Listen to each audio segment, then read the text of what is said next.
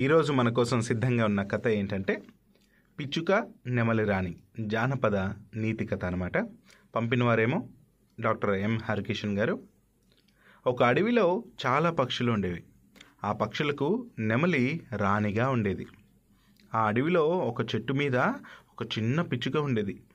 అది చాలా చిన్నగా ఉండటంతో మిగతా పక్షులు దాని మాటలని లెక్క చేసేవి కావు. కొంచెం కూడా విలువ ఇచ్చేవి కాదు. ఆ పిచ్చుకకు మూడు చిన్న చిన్న పిల్లలు ఉన్నాయి. వాటిని అపరూపంగా చూసుకునేది అది. ఆ అడవిలో ఒక గద్ద ఉండేది.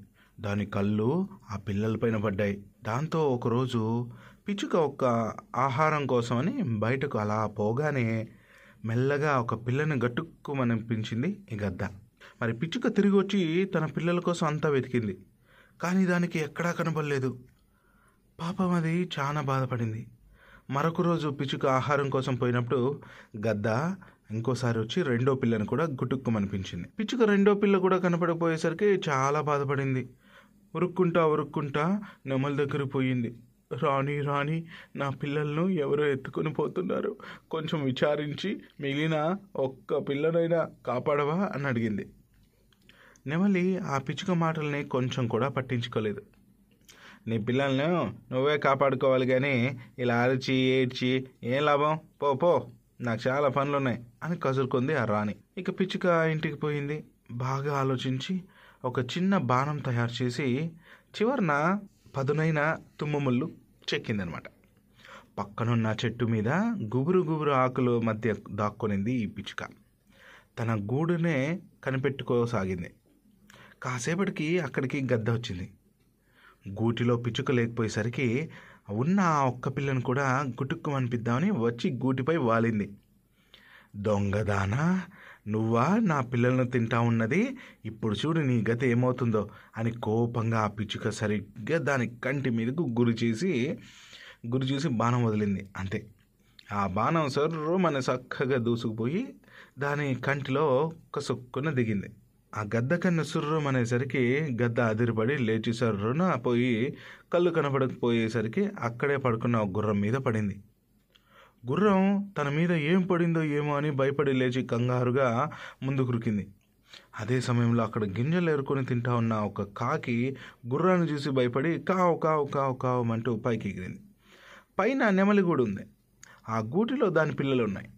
కాకి చూసుకోకుండా పోయి ఆ పిల్లలను ఢీకొట్టింది. అంతే. అంత పైనుంచి ఆ పిల్లలు దవీమని కింద పడ్డాయి. ఆ పిల్లలు చాలా చిన్నవి కావడంతో వాటికి బాగా దెబ్బలు తగిలినాయి. అది చూసి నెమలి చాలా బాధపడింది. కాకిని పట్టుకొని ఏమే నీకు కొంచెమైనా బుద్ధి ఉందా నా పిల్లల్ని కింద పడగొట్టినావు? అని అడిగింది గట్టిగా. దానికి ఆ కాకి అయ్యో నాదేం తప్పులేదు రాని నా మీదకు వచ్చిన గుర్రాన్ని చూసి భయపడి పైకి ఎగిరే అంతే. కాబట్టి తప్పంతా గుర్రాందే అని చెప్పింది. వెంటనే నెమలిపోయి గుర్రాన్ని పిలిపించింది. నీకు కొంచెమన్న బుద్ధుందా లేదా? ఎందుకు వేగంగా ఆ కాకి మీదకు పోయినావు? అని అడిగింది గట్టిగా. దానికి గుర్రం నా తప్పేం లేదు రాణి.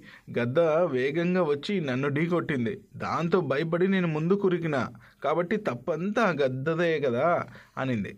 అంతే వెంటనే నెమలి గద్దను పిలిపించింది. ఏమే నీకు కొంచెమన్నా బుద్ధుందా లేదా? ఎందుకు వేగంగా పోయి పడుకున్న గుర్రాన్ని ఢీకొట్టినావు అని అడిగింది కోపంగా. దానికి ఆ గద్ద నా తప్పేం లేదు రాని నేను నా ఆహారం కోసం చెట్టు పైన వాళ్తా ఉంటే ఆ పిచ్చికే నన్ను బాణంతో కొట్టింది. ఆ భయంతో నేను పోయి కన్నులు కనపడక గుర్రాన్ని ఢీకొట్టిన కాబట్టి తప్పంతా ఆ పిచ్చుకదే అనింది. ఇక నెమలి కోపంగా పిచ్చుక దగ్గరికి పోయింది. పిచ్చుక దగ్గరికి పోయి నీకు కొంచెమన్నా బుద్ధి ఉందా లేదా? ఎందుకు ఆ గద్దను బాణంతో కొట్టినావు? అని అడిగింది గట్టిగా. దానికి ఆ పిచ్చుక నా తప్పేం లేదు మహారాణి. అది నా పిల్లల్ని తినడానికి వచ్చింది నువ్వే చెప్పావు కదా నీ పిల్లల్ని నువ్వే కాపాడుకోవాలి అని. మరి అందుకే దాని బాణంతో కొట్టి నా పిల్లని నేను కాపాడుకున్నాను. అడవికి రానివైన నీవు నీతి తప్పి చిన్నదాన్ని కదా అని నా బాధను పట్టించుకోలేదు. కాబట్టి తప్పంతా నీదే కదా. నేను బాణంతో కొట్టింది నువ్వు పట్టించుకుంటే కొట్టేవా దాన్ని కాదు కదా. అని నెమలిని తిట్టింది. వెంటనే నెమలి రో నోరు మూసుకొని ఇంకా తల వంచుకొని ఇంటికి వెళ్ళిపోయిందనమాట. సో రానైనప్పుడు పట్టించుకోవాలి కదా ప్రజల బాధల్ని. పట్టించుకోకపోతే దానికే దెబ్బ తగిలినప్పుడు తెలుస్తుంది. అంతే కదా. మంచి కథని షో చేసిన హరికిషన్ గారికి ధన్యవాదాలు.